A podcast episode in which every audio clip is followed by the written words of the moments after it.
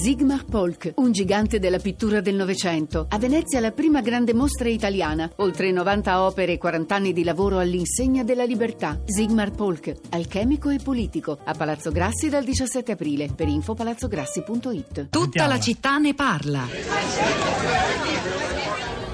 Questo non è assolutamente ciò che ci aspettavamo. Credevo che da qui avremmo visto l'Arno. La signora aveva scritto chiaramente due camere a sud con vista e contigue. Ora scopriamo che ci ha dato camere a nord, senza vista, lontanissime tra loro.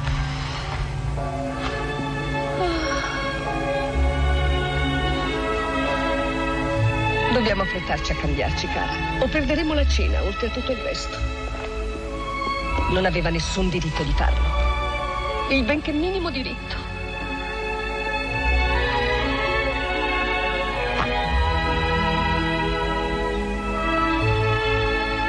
Qualsiasi buco per me. Ma è inammissibile che tu non debba avere una lista. No, devi averla anche tu. Vedremo. Buonasera. Buonasera.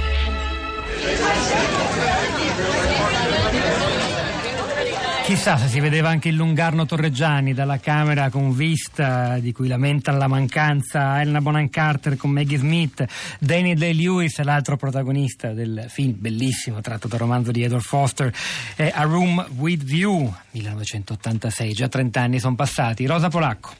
Pietro, buongiorno. Eh, stavo canticchiando la melodia che sentivamo in sottofondo da questa clip eh, celeberrima, Un mio babbino caro, sì, l'Arno da quest'aria si vede. E allora sui social network da ieri, eh, lo saprete, lo avrete visto, forse avrete anche partecipato, eh, da ieri mattina sono stati tutti dedicati a quello che succedeva a Firenze, soprattutto per eh, le testimonianze dirette, non solo dei fiorentini, di chi passava di lì, di chi testimoniava con foto e hashtag ehm, quello che stava succedendo, soprattutto le operazioni di, eh, di recupero, di, di, di, sicurezza, le auto che venivano rimosse, eccetera, ma eh, c'erano molti turisti e quindi su Instagram, non solo su Twitter, ma su Instagram, che è il social network dedicato soprattutto alle fotografie, eh, i turisti stranieri che si trovavano a Firenze hanno eh, documentato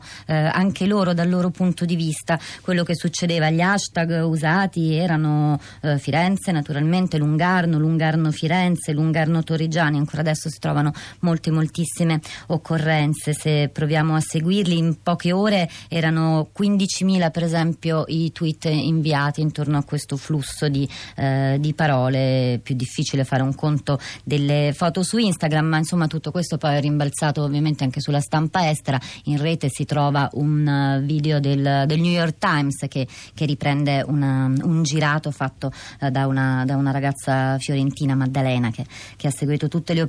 Insomma, sono molti materiali che sui social network è interessante andare a, mm, a visitare, a, a, osservare. Sulla nostra bacheca di Facebook, la città di Radio 3, molti commenti. Allora comincio a leggerne qualcuno. Il primo arrivato stamattina è quello di Decmax che scrive un altro esempio di quanto la cura del territorio e delle risorse sia precaria in questo paese. La gente vede queste cose e si spaventa, quindi diventa anche comprensibile l'ironia che ci si fa sopra, serve esorcizzare la paura di sprofondare in qualche buca improvvisa o di trovarsi sotto qualche muraglione o palazzo crollato.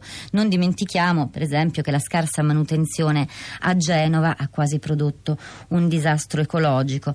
Eh, Assunta, Assunta torna alla questione dell'acqua, dice eccoci di nuovo a parlare dell'oro bianco dopo il referendum del 2011, quando gli italiani scelsero di lasciare la gestione dell'acqua pubblica, tutto è andato all'incontrario della suddetta volontà popolare espressa. Il referendum non, è, non è mai stato rispettato, anzi, affidando il controllo delle tariffe all'autorità energia elettrica a gas è stata completamente raggirato. La corsa delle municipalizzate all'oro bianco è iniziata, i lauti guadagni di queste sono nelle nostre bollette, lauti guadagni che non vengono reinvestiti nella rete idrica, tantomeno nella prevenzione. Il post di Assunta poi prosegue e potete andarlo a leggere integralmente sul nostro profilo di Facebook. Poi c'è Claudia, dice successe molti anni fa, nel 64-65, crollò il Lungarno Soderini, una guardia giurata in bicicletta rimase sepolta, si vede ancora il ripristino. Vinni, che se non sbaglio è sardo, se non ricordo male, però eh, si trovava a Firenze nei giorni scorsi e pubblica una foto che ha fatto e scrive scrive ci sono passato anche venerdì scorso a guardare la foto che, eh, no, che mi ha inviato un amico ieri, si vede benissimo che a ridosso del cedimento si nota una vegetazione rigogliosa che forse avrebbe potuto segnalare ai più attenti e competenti tecnici che c'era da parecchio tempo una perdita d'acqua. E poi Stefano scrive tutto quello che non migliora sta peggiorando, le città e noi e questa è la regola aurea di un sistema che invecchia. Ci sono tre ascoltatori collegati con noi. Il primo è Stefano, buongiorno, benvenuto. Buongiorno, grazie a voi. A lei la parola Stefano. Ah sì, ma io sarò brevissimo. Quando, quando vi ascoltavo mi è venuto in mente un flash. Io sono un tecnico, mi occupo di prevenzione, un igienista.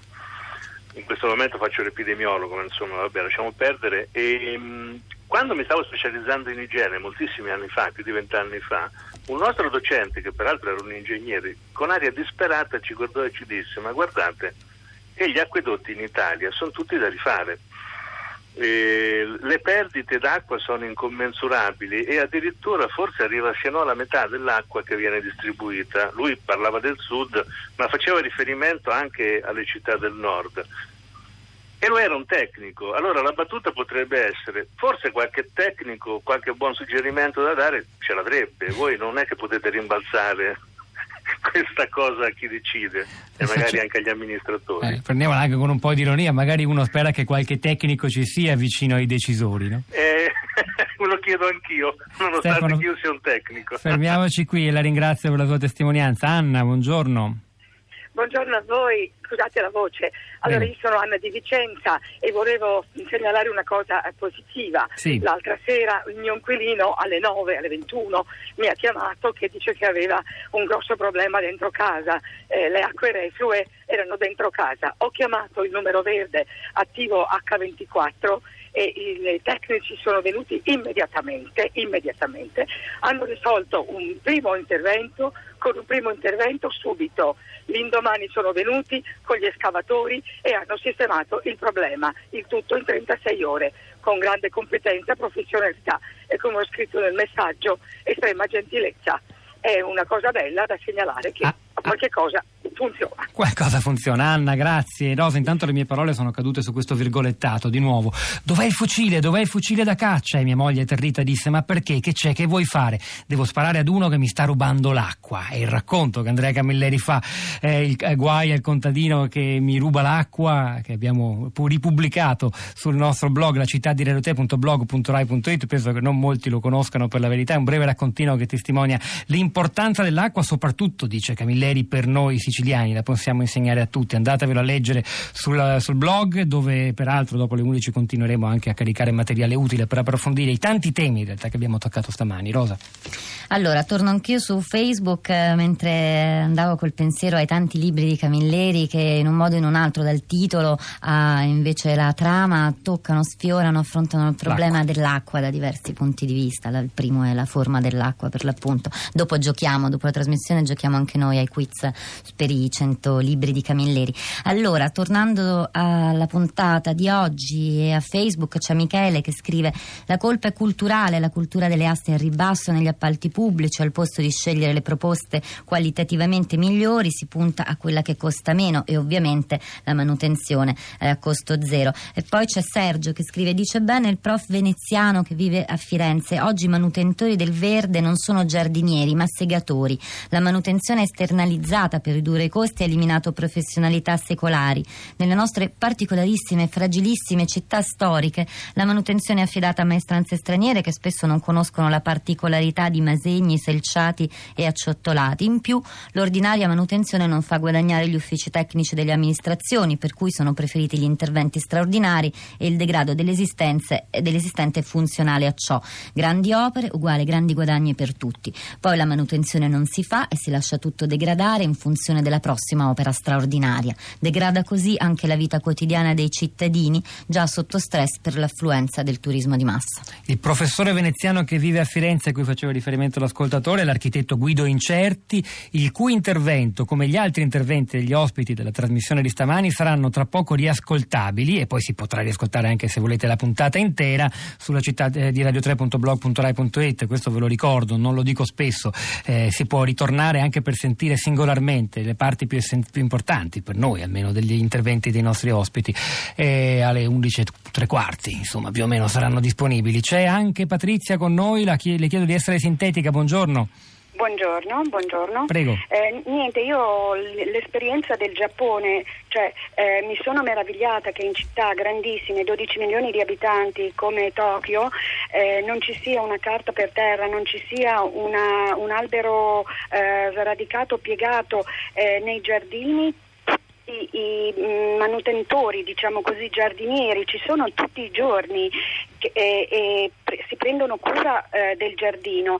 Quindi voglio dire, se Tokyo riesce a pagare tutti questi giardinieri, una città di 12 milioni di abitanti, non vedo perché non lo potremo fare noi che siamo molto più piccoli, però i cittadini sono correttissimi, non ho visto gettare una pagliuzza. Si aprirebbe per un enorme capitolo sul rapporto Lo- lo tra so, italiani e senso civico da una parte e giapponesi e Eh, senso eh, civico eh, dall'altra. Eh, vabbè, non c'è lo siamo- spazio. Patrizia, grazie. È stata comunque preziosa la sua testimonianza, Rosa. Allora, su Twitter, beh, l'abbiamo detto, tantissimi tweet. Nazareno scrive la voragine, sull'Ungarno l'acqua torni pubblica e si programmi il rinnovamento della rete. Poi c'è Enzo, dice a Genova e Firenze rottura di tubi corrosi. Quante migliaia di chilometri di tubi vecchi abbiamo in Italia? Basta con la demagogia e più serietà. E poi c'è Mauro. Mauro invece da Naso in provincia di Messina pubblica una foto e scrive questo è Naso, rischia il crollo per la frana come Firenze. Perché nessuno ne parla? Ci aiutate? C'era Marco Azzori oggi alla parte tecnica, Piero Pugliese alla regia, Pietro del Soldai Rosa Polacco a questi microfoni, al di là del vetro Cristina Faloci, Florinda Fiamma, la nostra curatrice Cristiana Castellotti, la linea va a Roberto Zichitella per Radio Tremondo, alle 11.30 verrà Radio Trescenza, ci risentiamo domattina alle 10.